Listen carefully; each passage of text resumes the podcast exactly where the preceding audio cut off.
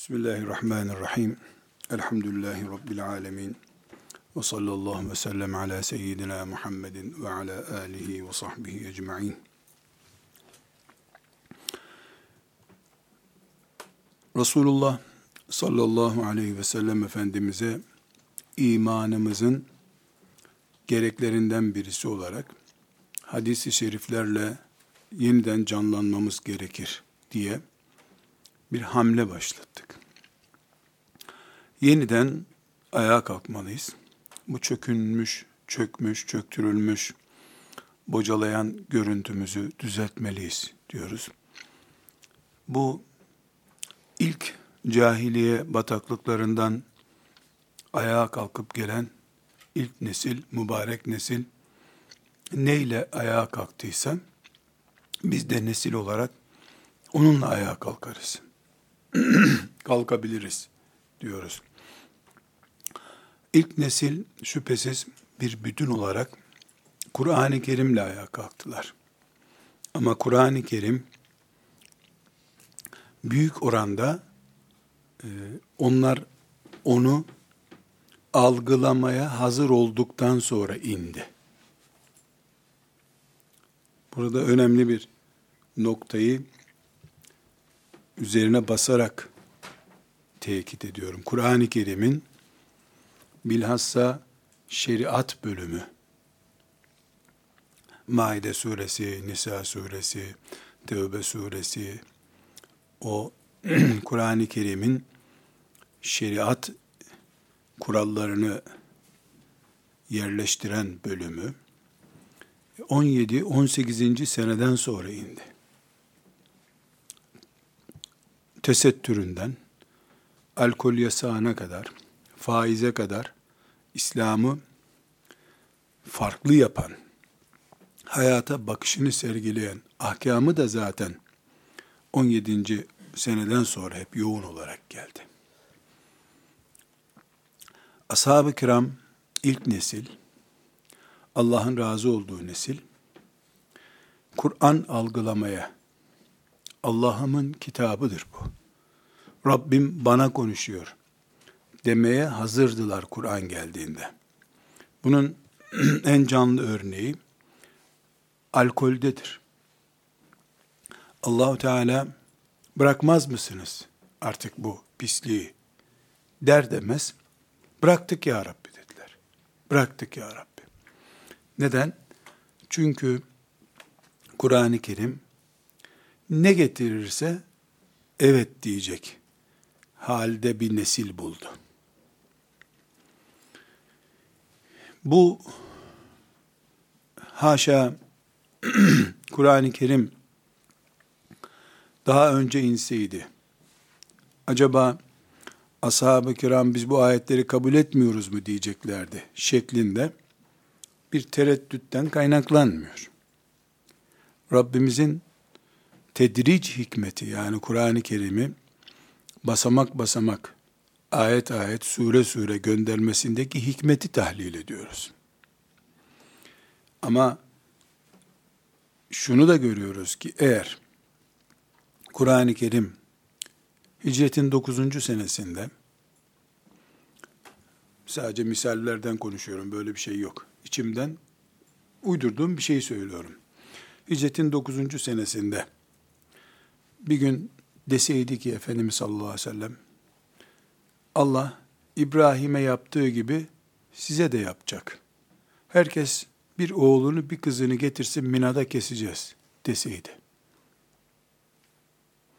Şu tanıdığımız sahabileri şöyle zihnimizde bir canlandıralım. Sizce bu ne demek ya Resulallah ya? Olur mu? Biz çocuğumuzu nasıl keseceğiz derler miydi acaba? Yoksa sağ eline erkek çocuğunu, sol eline de kız çocuğunu alıp Mina yolunu tutarlar mıydı? Böyle bir şey yok. Dinimizin başına dert açmayalım şimdi. Ama ne halde bir teslimiyetleri vardı Kur'an'a? Onu canlı olarak anlayalım diye konuşuyorum. Böyle bir şey deseydi Efendimiz, rüyamda gördüm ki kim İbrahim'in yolundaysa bir erkek bir kız çocuğunu kesecek. Sadece erkek çocuğunu da değil, İsmail'i değil hani ikisini de kesecek deseydi, ya bu rüya ciddi mi ya Resulallah, şaka yapmıyorum bizimle filan diyen olur muydu acaba sahabe-i kiramdan? Hepimiz tanıyoruz sahabeyi.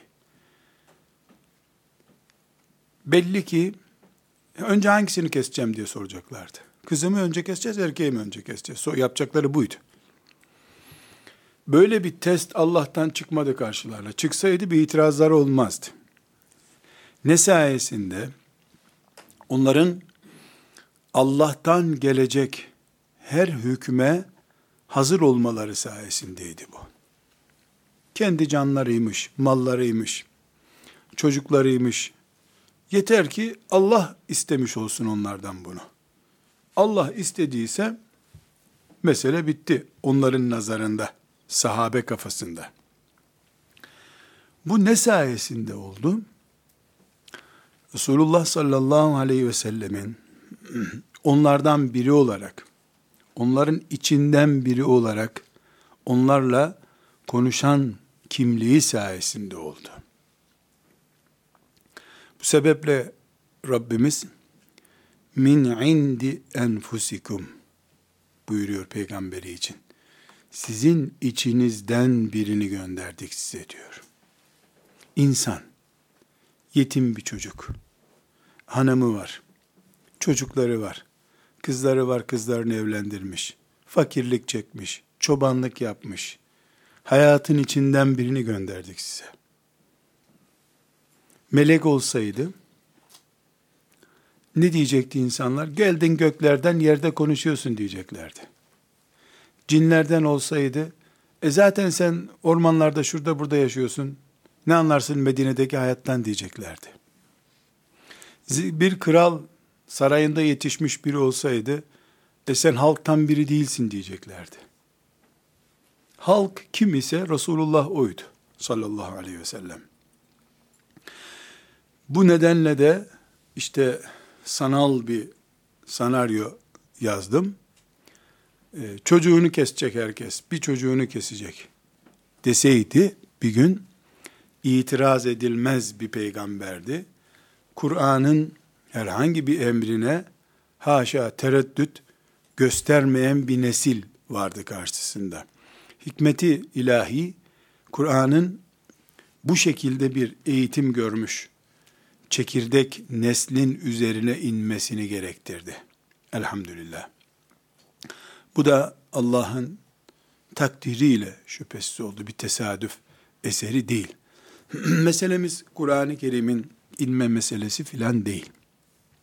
Meselemiz hadisler ilk nesilde ne fonksiyon icra etti onu anlatmak istiyorum. Efendimiz sallallahu aleyhi ve sellemin şöyle yapın, bunu böyle yapın, oraya koyun, bu bu demektir şeklindeki onların içinden min indi enfusikum onların içinden biri olarak yaptığı konuşmalar her bir cümlesi sahabi için bir ayar oldu. Bir frekans ayarı oldu, bir yürüyüş ayarı oldu, dil ayarı oldu, kulak göz ayarı oldu. Her bir hadisi şerif. Bu netice bize eğer çöktüysek, uyuyakaldıysak, gaflet bizi bastıysa, biiznillahü teala hadisi şeriflerle diriliriz biz idraki getiriyor zihnimize. Neden? Sabittir ki hadisi şerifler diriltiyor. Bu diriltme Kur'an-ı Kerim'in yerine geçebilir bir diriltme değil elbette. Asıl olan Kur'an'dır zaten.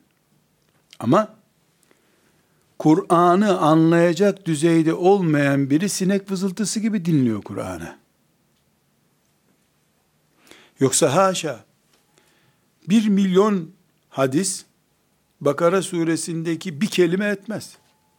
Ayet çünkü biri.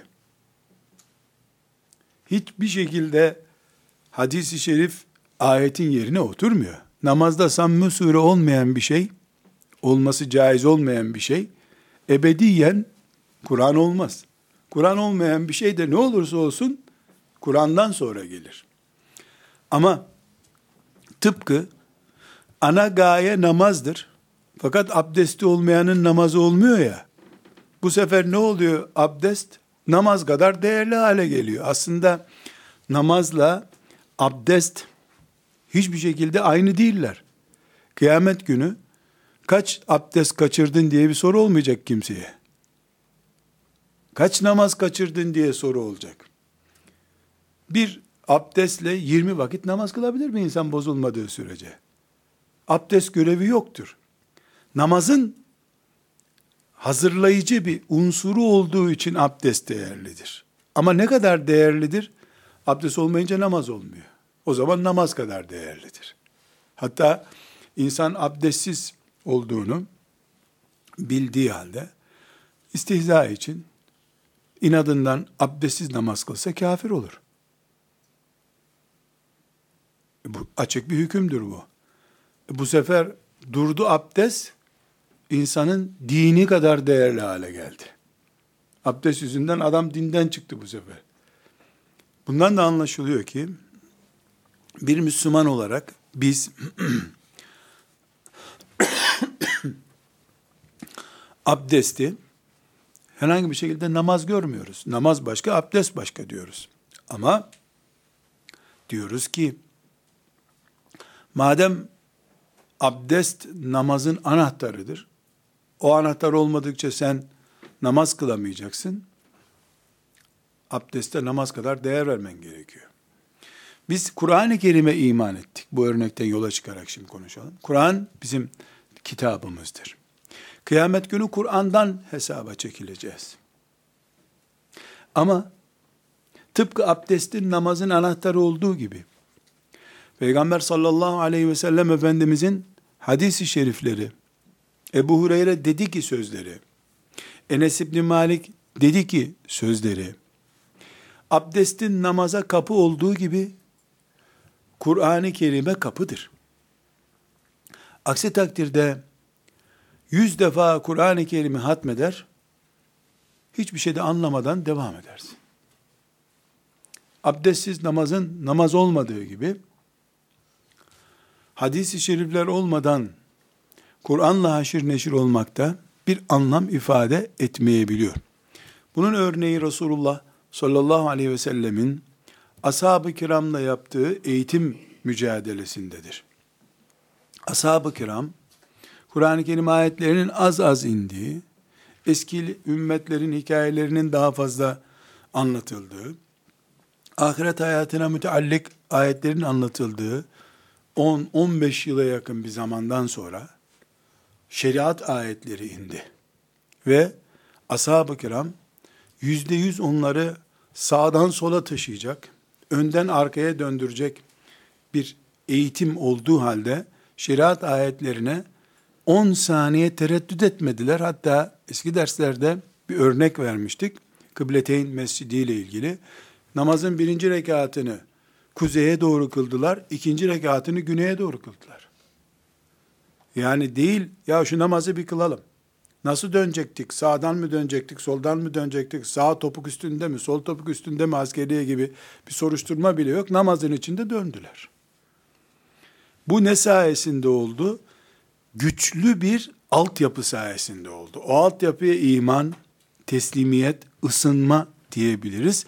Bunu da hadisi şerifler temin etti. İşte bu sebeple diyoruz ki hadisi şeriflerle diriliş, Kur'an'ı bağrına basmak, Kur'an'a dalıp Allah'ın huzuruna çıkıncaya kadar yürüyebilmek için şarttır diyoruz. Yoksa haşa hadis-i şerifler Kur'an'dır diyemeyiz, denemez.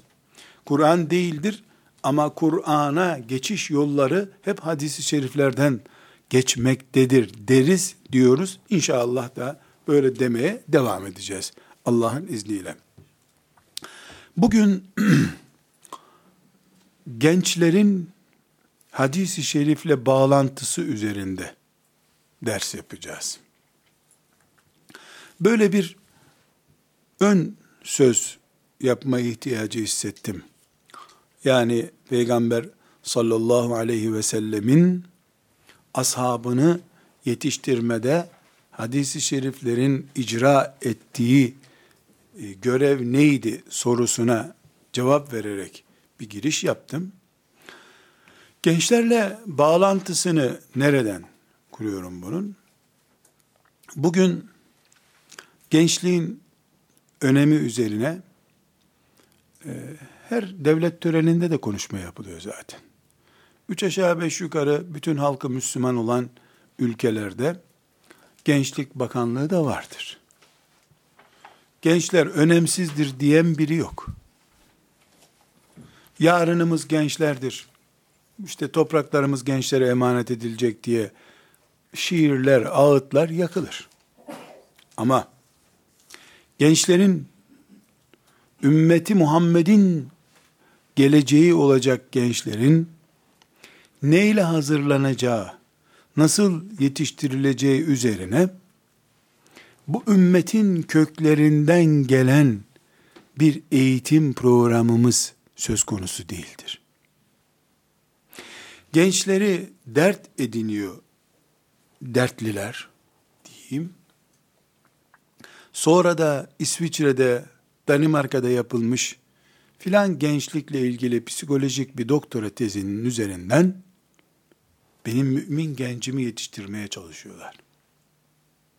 İman benden psikolojisi, pedagojisi bir Hristiyandan olan şizofrenik bir gençlik icat ediyorlar bu sefer. Burada küçük bir dipnotu ısrarla ve kalın puntolarla kaydedeyim. Psikolojinin, pedagojinin gereksizliği üzerine konuşmuyorum. İnsanın menfaatine olan bütün ilimler mübarektir bizim için. İnsanla bizzat ilgili olan psikolojiyi asla ve kata ikinci sınıf bir ilim bile görmem. Ama bir cümle kullandım. Bu ilim psikoloji, büyük oranda pedagoji, hatta sosyoloji, geçmişi çok derin bir ilim değil. Şunun şurasında 100-150 senesi var. Tıp gibi değil mesela. Hala testler üzerinden çalışıyor. Kat'i sonuçları yok. Bir, iki, bu ilim bir araştırma görevlisinin 20 tane 30 tane mesela gençlikle ilgili bir sorunda, ergenlik sorunları üzerine 20 tane 30 tane genç üzerine yaptığı bir tez iddiadan ortaya çıkıyor. Bu 100 tezden dünyada şu anda hazır olan psikolojiyle ilgili 100 tezden belki 95 tanesi batı kökenlidir. Ahirete imanı olmayan ailelerin ya da laik kafayla iman eden Fransız ailesinin üç çocukları üzerinde, ailesi üzerinde yapılmış çalışmalardır. Bu çalışmalardan yola çıkan bir ilim dalı da olsa, içinde bize ait fark olan imana dair kavramlar yoktur. Evet, onlar da papazlarla beraber çalışıyorlar ama kilisenin boyası, badanasını temin etmek için insanların günahlarını affeden, karşılığında da makbuzda para alan bir anlayışın imanı onlardaki iman. Ahiret dedikleri şey, e, onların Mesih'inin, onların Mesih'inin, bizim Mesih'imizin değil, yakınındaki parsellerden arsa satmak. Başka bir şey yok. Ahirete inanç dedikleri onların. Binaenaleyh o psikoloji ahirete iman davasıyla büyüyen, yetişen bir nesil için eğitim kılavuzu olamaz. Bu nedenle psikoloji Müslümanların namaz kılan, oruç tutan, ahirete imanı dünyadaki varlığından daha çok gözünde duran profesörlerin, doçentlerin tezleriyle ortaya çıkıncaya kadar psikoloji bize ait bir ilim değildir. Zaten şu anda kimseye ait bir ilim değildir. Neredeyse her sokak çocuğu için bir tez yapmak gerekiyor. Yani dışarıdan ailelere müdahale etmek anlamında hiçbir işe yaramıyor görünüyor. Her halükarda e, bugün gençlik üzerinde söz söylemek isteyen, ben genç yetiştirmek istiyorum diyenlerin herhangi bir şekilde eğer ashab-ı kiramı genç olarak yetiştiren bir idraki yani Resulullah sallallahu aleyhi ve sellemin idrakini öne çıkaramazlarsa işte batıdan kaynaklı veyahut da batıdan aşağı kalmaz doğulu üniversitelerden kaynaklı e, psikolojik, pedagojik kurallar üzerinden gençlik yetiştirirsek bu şu sözünü ettiğimiz 17 yaşında Resulullah sallallahu aleyhi ve sellemin sancağını emanet alacak. 21 yaşında milyarlarca Müslümanın kitabı olan Kur'an'ı mühürleyip bu Allah'ın kitabıdır diyecek çapta olacak. 15 yaşında olduğu halde Resulullah'ın emanetlerine sahip olacak bir Enes olması söz konusu değildir. Bu sefer ne olur? Ne batıya benzeyen ne doğuya benzeyen ortada zigzag çizen bir nesil ortaya çıkar. Resulullah sallallahu aleyhi ve sellem genç bir nesille yaşadı. Sahabe-i kiramın büyük bölümü gençti. Biraz sonra göreceğiz. Ashab-ı kiram e, genç mantıklı olarak Peygamber aleyhisselamın etrafında bulundular.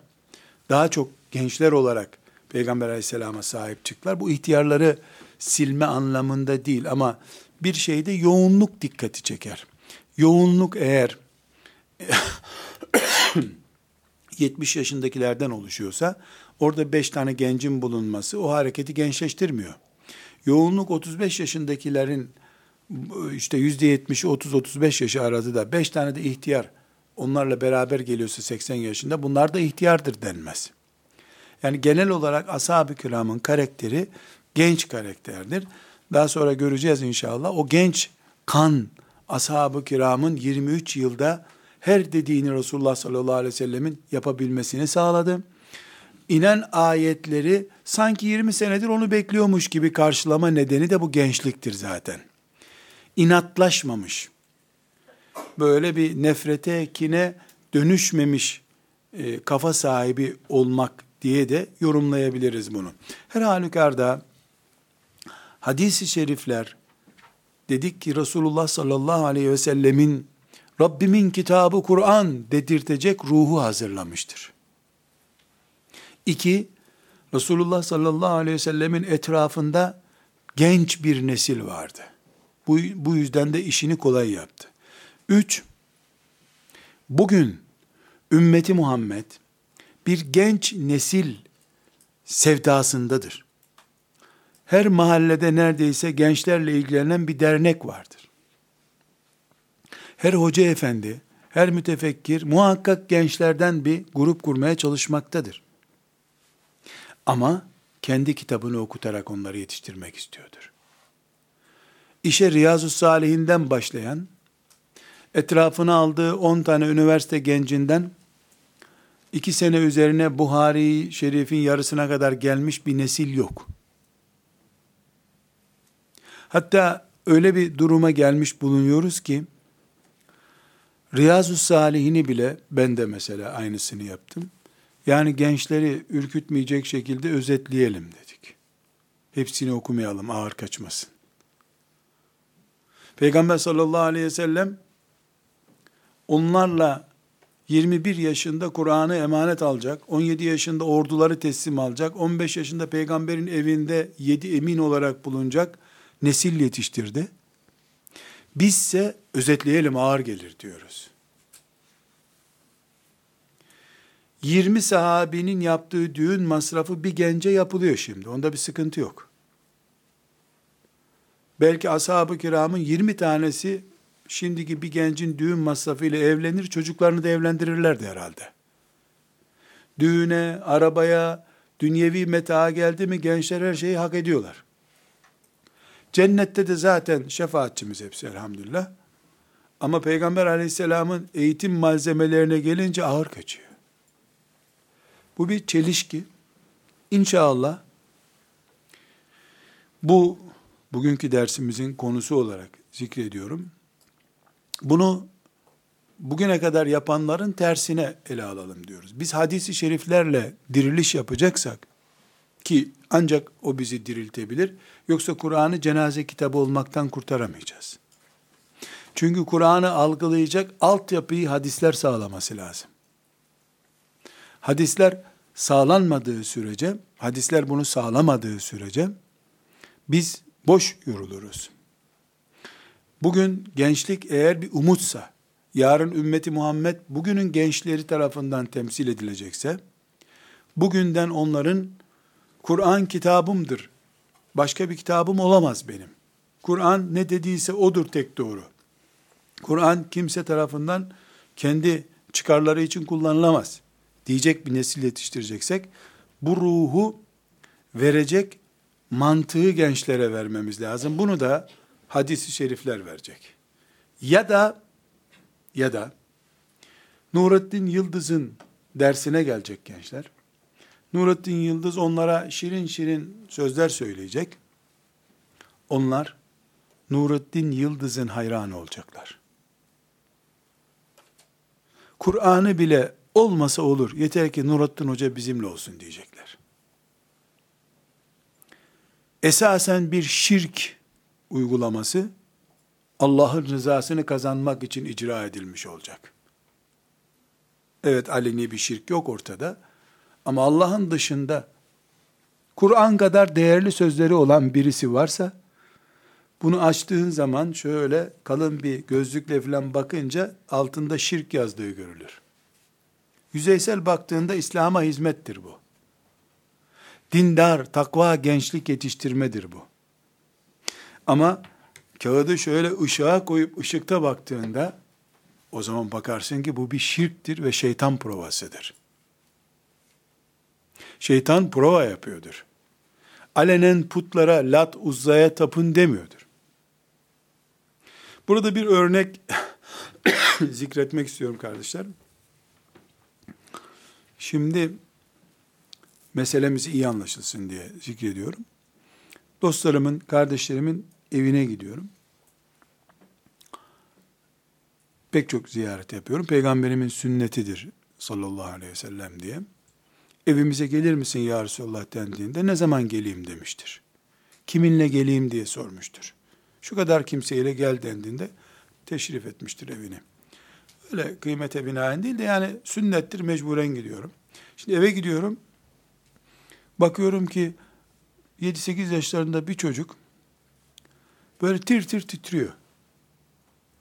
Babası buyurun hoş geldin diyor. O böyle hazır ol vaziyetinde bekliyor. Suçlu gibi ya da ya bu çocuk ne oldu diye merak ediyorsun. Tamam oğlum hoca dede geldi işte diyorlar. Çocuk geliyor böyle 10 senedir benim önümde diz çöken bir talebe gibi hürmet ediyor filan.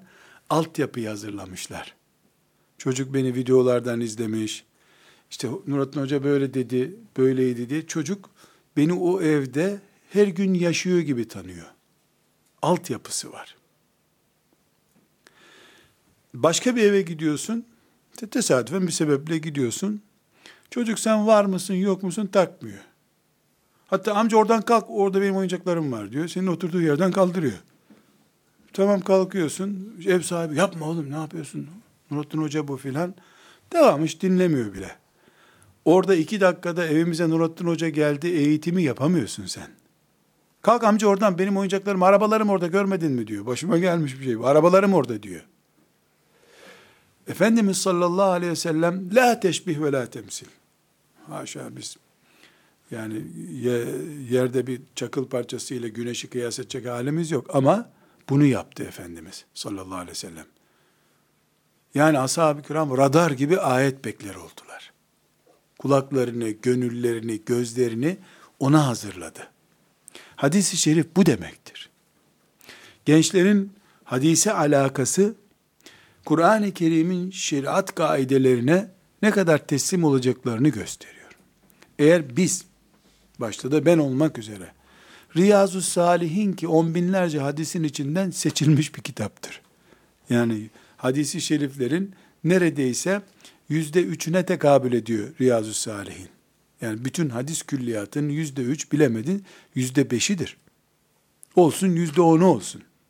Hadis-i şeriflerin özettir yani.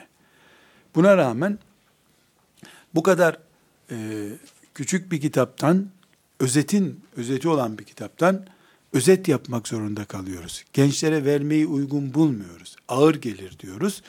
Ama ümmet kadar ağır bir değeri o gence emanet edeceğimizi söylüyoruz. Dünyayı emanet edeceğiz gence. Kabe'mizi emanet edeceğiz. 10 hadisi emanet edemiyoruz. 30 yaşında ilahiyat mezunu, belki işte şu hoca efendinin yeğeni vesaire. Kabe, Ravza-i Mutahara, Mescid-i Aksa emanet edilebilir ama hadisler ağır geliyor. Bir gülünçlük diyeceğim ama ağlamayı gerektiren bir gülünçlük bu. Resulullah sallallahu aleyhi ve sellem eli kanlı, ağzı şaraplı insanlara söyledi bu sözleri ağır gelmedi. Kulağında ezan okunmuş çocuklara ağır geleceğini vehmediyoruz biz. Şüphesiz Riyazu Salihin 25 yaşında bir gence ağır gelir. 25 yaşında başlarsan ağır gelir. Ama sağ ayakla eve girileceğini 3 yaşından itibaren öğrenen bir genç, sofrada suyun sağ elle içileceğini, lokmanın sağ elle ağza konacağını öğrenen bir genç, selam vermeden bir eve girilmeyeceğini bilen bir genç, Riyaz Sare'nin yüzde ellisini biliyor zaten. Ne ağır gelecek ki ona? Arapçası ağır gelecek, Türkçesinden okuyacak bu sefer. Bir çok hoşlandığım, hayatımda bana böyle trafik levhası gibi işaret olmuş bir hatıramı anlatacağım. Almanya'da bir Ramazan günü e, ders yapmak için gezdik. E, bir arkadaş, e, Adapazarılı Akyazılı bir arkadaş dolaştırıyor beni. E, iftar saati çıktık. 7-8 yerde konuştum. Sahura böyle zor yetişeceğiz gibi oldu. Yani en az bir 300 kilometre gittik geldik. Arabayla tur attık yani böyle. Çok yoruldum. Zaten gündüz de konuşmuştum. Yani sahur filan her şeyden vazgeçtim. Sabah namazını kaçırmadan bir, iki saat uyuyayım diyorum. Çok feci yoruldum. Eve gitti, onun evine gittik. Meğer ev halkı da beni bizi bekliyorlarmış. Hem sahur için hem de işte Türkiye'den bir hoca geldi falan gibi. Beş yaşında bir e, çocuk bizi karşıladı. Kapıyı açtı.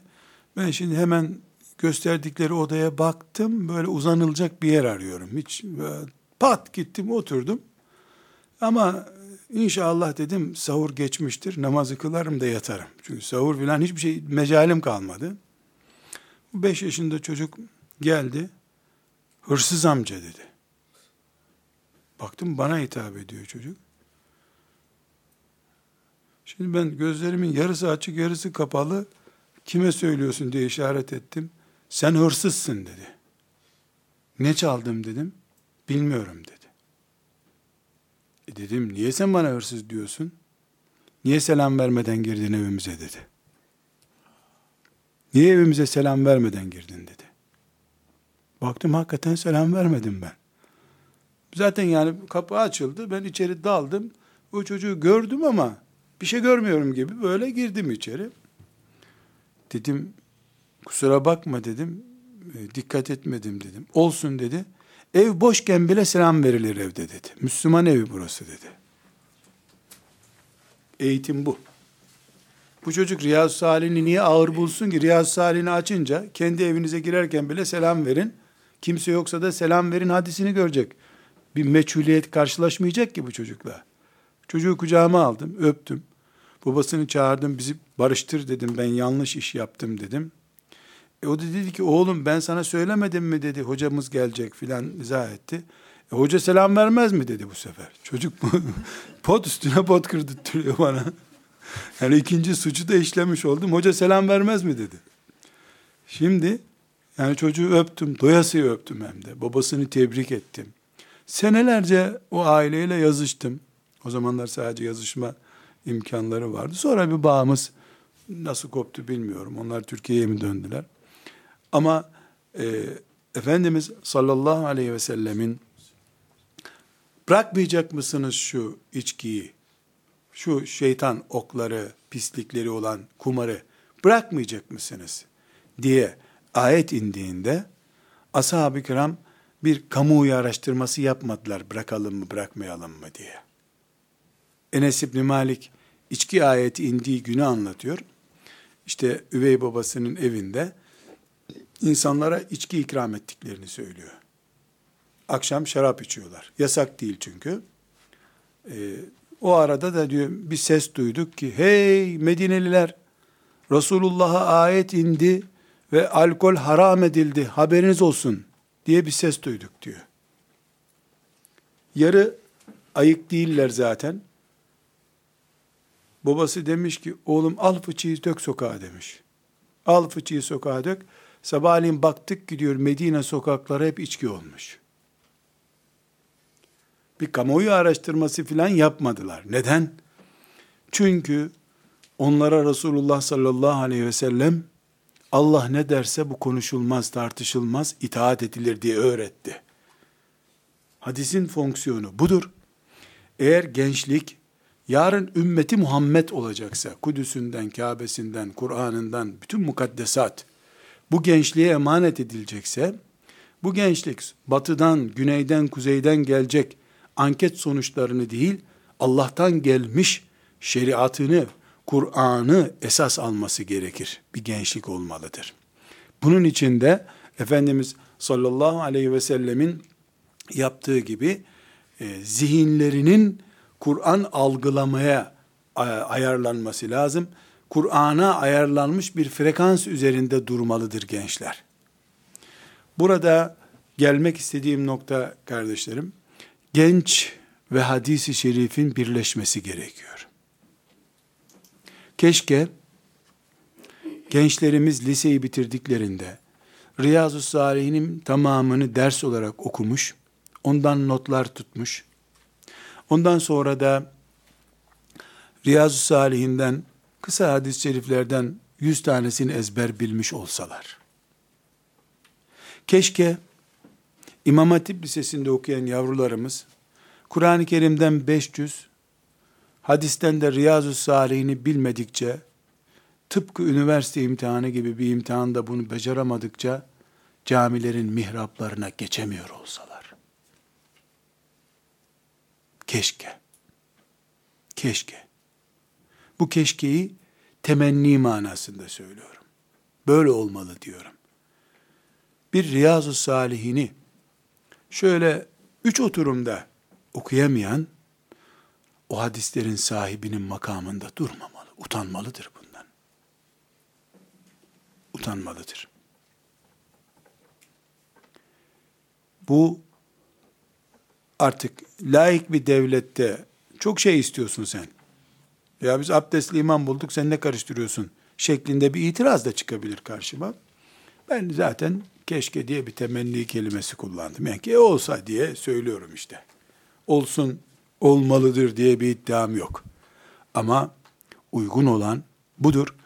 Böyle bir imamın arkasında namaz, Kabe'deki heyecanı verir Allah'ın izniyle.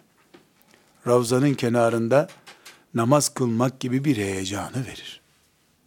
Bunu söylemeye çalışıyorum. Şimdi kardeşler, hadisi şerifi, hadislerle dirilik, dirilmek, hadisi şeriflerle ayağa kalkmak istiyoruz. Ayağa kalkmak için de genç lazım diyoruz. Hadisi şerifleri e, kast ederek diriliş kaynağımızdır inşallah. Böyle olacaktır diyoruz. Burada e, bizden önceki mübarek nesillerden örnekler zikredeceğim. Hadisi şerifi gençle buluşturma heyecanının işte ashab-ı kiramda nasıl olduğunu Efendimiz sallallahu aleyhi ve sellemin nasıl ilgilendiğini, Zeyd'i, Üsami'yi, Enes'i, Aişe'yi genç yaşta, yani ümmetin dev adamları, büyük adamlar, 20 yaşına gelmeden Resulullah'tan sancak teslim aldılar. Arkadaşlar, hiç lamucimi yok ya. Ebu Bekir 61 yaşındaydı. Ömer 52 yaşındaydı. Osman İbni Affan 60 yaşındaydı. Daha da fazla, 60'ından da fazlaydı. Ali bin Ebi Talip 45 yaşındaydı. Daha da fazlaydı. 17 yaşında Üsame Resulullah'tan sancak aldı. Sallallahu aleyhi ve sellem. Bu yaşlı yaşlı adamlar da onun hizmetine verildi. Efendimiz sallallahu aleyhi ve sellemin gençlere alakası bir göstermelik duygu değildir. Realitedir arkadaşlar. Bir sanal ortamdan konuşmuyoruz. Rakamlar var ortada. 17 değil de 18'di diyelim. Çünkü böyle bir rivayette var. Çok fark sanki 17-18 arasında 20 sene fark yok. 365 gün fark. Evet tamam 18'de olacak. 19 olsun. 19 olsun. 25 yaşında gence bir kız teslim edilmiyor bu dünyada şimdi. Resulullah sallallahu aleyhi ve sellem ümmetin namusunu teslim etti Üsame'ye 17 yaşında. 17 yaşında. Ümmetin namusunu. Bir kız, bin kız değil. Başta kendisinin peygamberlik makamını temsil eden bir insan olarak kendisinin şerefini, haysiyetini ve ümmetinin prestijini 17 yaşında bir delikanlıya teslim etti. Ya bunu neyle yorumlayacağız bu dünyada ki biz? Bakın Hazreti Hasan'a teslim etmiş olsa bunu yorumlayabiliriz. Niye? Torunuydu yani işte kutsal bir bölüm var. Kölesinin çocuğu bu, torunu değil. Kölesinin çocuğu. Köle bile değil, kölesinin çocuğu. Yakışıklı, parlak bir çocuk da değil. Etrafında hani bir grup kuracak. Bir kölenin çocuğu 17 yaşında ümmetin namusunu emanet alıyor. Üniversite bitirmiş 25 yaşındaki 27 yaşındaki delikanlıya kız isteniyor da bu bizim kızımızı idare edebilir mi diye tereddüt ediliyor. Kızlar mı bir alem oldu? Delikanlılar mı çok şey kaybettiler? Hayır. Birisi Kale Resulullah duya duya yetişti. Dedi ki Resulullah, buyurdu ki Resulullah diye yetişti. Öbürü de roman cümleleriyle yetişti. Dizi filmlerle yetişti. Sonuçta böyle. Kızacak, kaçacak, üzülecek bir şey yok ortada. Yeniden bir gençlik hamlesi, gençleri yeniden Resulullah'la buluşturma hamlesi yapmamız lazım. Bunu da şüphesiz bir edep, bir zincir üzerinden yapacağız. Sıçraya sıçraya Nevevileri, İbn Hacerleri, Ebu Hanifeleri, İmam Malikleri atlayarak ta tarih ötesinden gelip 1400 sene sonrasına sıçrayacak bir çekirge gibi peygamber alınmaz şüphesiz. Kim nasıl yürüdüyse bu yollarda o şekilde yürüyerek, Nebevi'nin yanından geçerek, İbn Hacer'in yanından geçerek, Suyuti tanıyarak, İzz ibn Abdüsselam tanıyarak, İbnül Cevziler görerek, Bukhariler, Müslimler görerek bir edeple yani herkes boyunu postunu bilmeli. Dün doğdun da 14 asır önce doğanların yanında mı oturacaksın? Elbette bir sıralama olacak. Bu sıralamayla hedef de Resulullah sallallahu aleyhi ve sellem olacak. Burada bir küçük e, mülahaza açmamızda fayda var. Genç kimdir? Kimi genç diyoruz? Ki onun üzerinden işte Resulullah sallallahu aleyhi ve sellem gençlere yatırım, yatırım yaptı diyoruz. Ee, ondan sonra işte biz de gençlere yatırım yapalım. Yarınki ümmet onlardır diyoruz. Kardeşler genç çocukla yaşlı arasındaki orta sınıftır. Çocuk 15 yaşına kadar rakamlarla konuşalım. 15 yaşına kadar olan insana çocuk diyoruz. Kız veya erkek. Rakamla konuştuğumuzda. Rakam değil de buluğ çağı diye bir ölçü alırsak bu 14 olur, 13 olur, 12 olabilir ama e, yüzeysel bakıp yani nüfus kağıdı üzerinden değerlendireceğiz diyelim. 15 yaşına kadar olana çocuk diyoruz. 15 yaşıyla 30 yaşı arasındakine de genç diyoruz. 40'a kadar da bu rakamı uzatmak mümkündür. Ee, gencin tarifi üzerinde yapılan araştırmalar genelde 30'da biter. 15 yaş 30 yaş arası. Ama daha geniş bir daireyi görmesi bakımından 40 diyen tercihi biz de tercih ediyoruz. Binaenaleyh 15 yaşı ile 40 yaşı arasında şöyle 25 e, yıllık zamana gençlik zamanı diyoruz. Burada 15'e yaklaştıkça gencin primi yüksek demektir. 15'ten uzaklaştıkça da prim düşüyordur. Biraz sonra göreceğiz hadis-i şerifler ve ashab-ı kiramın e, daha sonraki selef ulemamızın e, gençler üzerindeki kritiklerini değerlendirirken göreceğiz. E, genç yani çocuk değil, torun sahibi insan da değil. Ortada 15 yaşıyla 39-40'a kadar varan bir dönem söz konusu. Bu dönemin bütününe biz gençlik dönemi diyoruz. Gençle ilgili gerek e, hadisi şeriflerdeki müjdeler ve gerekse fıkıh kuralları ve gerekse Müslüman bir toplum olarak bize ait kültür açısından bakışımız budur bizim. 15 yaşıyla 30 veya 40 yaşı arasındaki e, yaş ortalamasına gençlik yaşı diyoruz. Övgüler de, yergiler de bu dönemi gösterir. Mesela meşhur hadisi şerif e, arşın gölgesindeki gölgelenecek yedi sınıftan biri olan e, meşhur e, ibadet kıvamında yetişmiş genç deyimi inşallah inşallah 15 yaşıyla 40 yaşı arasını kastediyordur. 15 ile 30'u muhakkak kastediyor.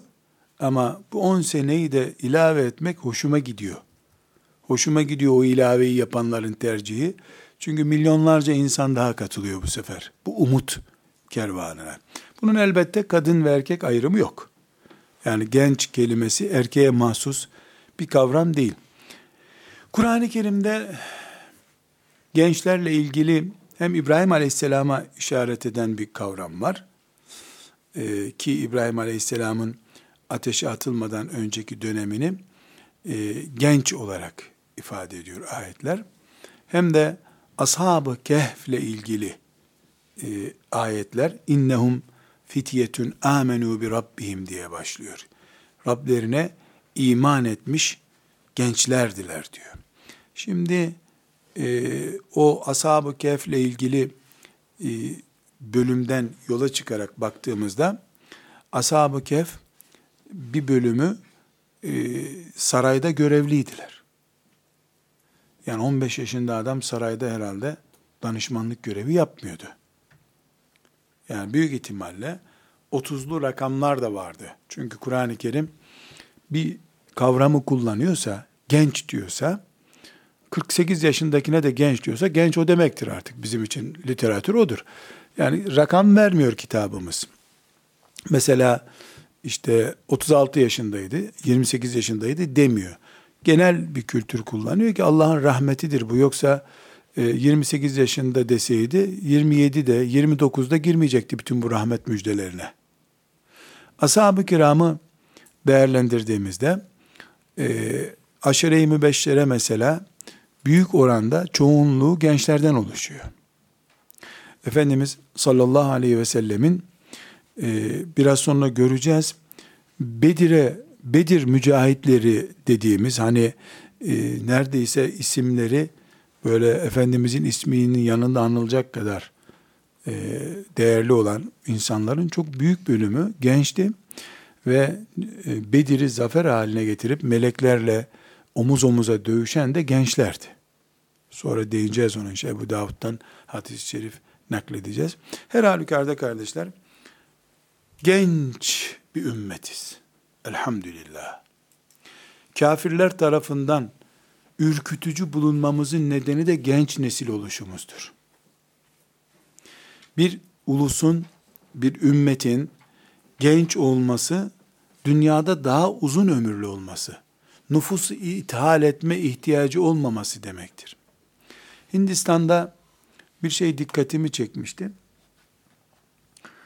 Ee, bizi misafir eden Nedvi rahmetullahi aleyhin yardımcılarından birine dedim ki, e, nüfus oranınız çok düşük dedim. Yani yüzde onlu bir rakam, yüzde on beş, yüzde on altı görünüyorsunuz Hindistan'da. İslam devletinden de söz ediyorsunuz. Dünyada artık demokrasi insanların kafasına yerleşti. Çoğunluk diye bir kavram var. Ee, siz neyle e, ölçüyorsunuz bunu? Yani kaç yıl sonra nasıl bir plan yapıyorsunuz? Para yok. Nüfus yok. Burada durur musun dedi. E, ne olacak dedim. Bak dedi. Şu sokakta dedi, yürüyenlere bak dedi. 50'nin üstündekiler Hindulardır hep dedi. 20'nin altındakiler de bizim neslimizdir dedi. Bizde 7, 8, 9, 10 çocuk normal kabul ediliyor bir anneden dedi. Onlar da ikinci çocuğu da devletten yardım alarak doğurmayı kabul ediyorlar dedi. Sadece sokak anketi yaparsam biz yine 50 sene sonra burada İslam'ız dedi. Bu hesap çok hoş bir şey.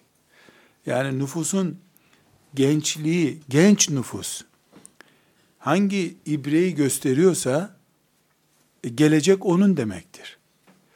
Bugün Avrupa'nın önemli bir sıkıntısı genç kuşağı olmayışıdır. Doğurmayı yük olarak gören bir kadın dünyası var batıda, Avrupa'da. Dolayısıyla gelecekleri yok. Şu anda silahları var, tankları var, füzeleri var. Tankın üstüne koyacak genci yok. Afrika'dan ithal asker alıyor Avrupa. Afrikalıyı asker olarak kullanmak zorunda kalıyor. Eskiden amele alıyordu. Artık asker de almak zorunda. Nüfusu yok. Türkiye'den, Yugoslavya'dan, şu Suriye'den devşirdiği nesillerle ulus olmaya çalışıyor. Senin karşında da yüzde yüz kendi soyundan gelmiş dedeleri, neneleri aynı olan bir nesil karşında durdu mu sen ulus olarak onunla ayakta duramazsın. Karşı karşıya gelemezsin. Bu sebeple ümmeti Muhammed'in tarih boyunca ve inşallah bugün ve biiznillahi teala yarın dünyada ayakta kalabilmesinin nedeni genç kuşaktan oluşmasıdır. Moğollar binlerce değil, on binlerce değil, yüz binlerce insanı bir ay içinde öldürdükleri halde büyük bir zarar verdiler ama nesil kurutamadılar. Kalan bebeklerle bile bugünkü ümmet çıktı ortaya elhamdülillah. Bu hesabı bu mantıkla yaptığımızda bugün bir gencin Riyazu Salihin okuması elhamdülillah 25 yaşındayım da üçüncü defadır evimizde, mahallemizin mescidinde Riyazu Salihin hatmine katıldım demesi. Evine gelen birisinin selam vermemesi yüzünden hırsız olup olmayacağından şüphelenmesi, bu ümmetin açan bir gülü gibidir. Allah'ın izniyle. Bu bir umuttur. Öyle meydanlarda, salonlarda, konferanslarda Müslüman gençlik, mücahit gençlik, ey kutsal gençlik diye bağırmakla olmuyor bu işler. Kuru kuruya yetişmiş bir genç nesil vardır. Bir de Resulullah sallallahu aleyhi ve sellemin aşısıyla aşılanmış bir nesil vardır. Ve Bir hakikati arkadaşlar kesinlikle e, unutmamamız gereken ölçü olarak lütfen kabul ediniz. Burada bu genç nesilden söz ederken bir iznillahi teala hayalden konuşmuyorum. Hayal değil bu. Burada ashab-ı kiram gençti. Bedir'dekiler delikanlıydılar. Delikanlılar 14-15 yaşında çocuklar Bedir'e gidemedikleri için Medine sokaklarında ağladılar. Bizi de al ya Resulallah diye Uhud'da ağladılar. Güreş yapıp kuvvetlerini ispat etmek istediler. Güreş turnuvası oldu Uhud öncesinde. Biz de gelelim ya Resulallah. Bak bu adamı yendim ben diye. Abdurrahman radıyallahu anh ne diyor? Çocuğun kılıcı yerden sürpüyor diyor. Beline kılıç takmış, kılıç arkadan takır takır yere sürüyor. Kılıçtan küçük çocuk. Genç bir nesiliz. Ashab-ı kiram öyleydi. Tabi'in nesli de gençti. Selahaddin de gençlerle yol aldı. Bu ümmetin hiçbir döneminde aksakallılara devredilmemiştir ümmet. Aksakallılar 21 yaşında Fatih'in yanında danışmanlık yapmak zorunda kalmışlardır. İstanbul 21 yaşında çocukların işidir. Aksakallılar 21 yaşında çocukların elinden tutmak içindirler. Elhamdülillah. Bu haz büyük bir hazdır. Sultan Fatih de öyleydi.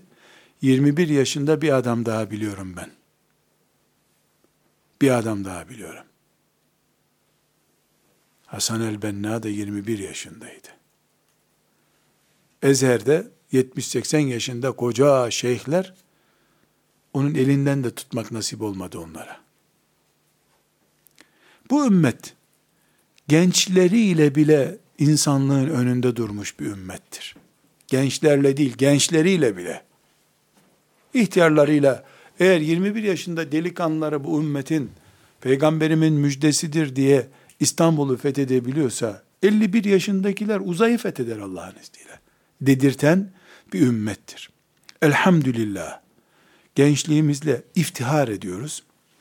Küfrün ve kafirlerin gençlerimizin üzerindeki planlarının, tuzaklarının büyük bir afet olduğunu, artık uyanmamız gerektiğini ve Resulullah sallallahu aleyhi ve sellemle buluşturulmuş gençler yetiştirmek zorunda olduğumuzu söylüyorum.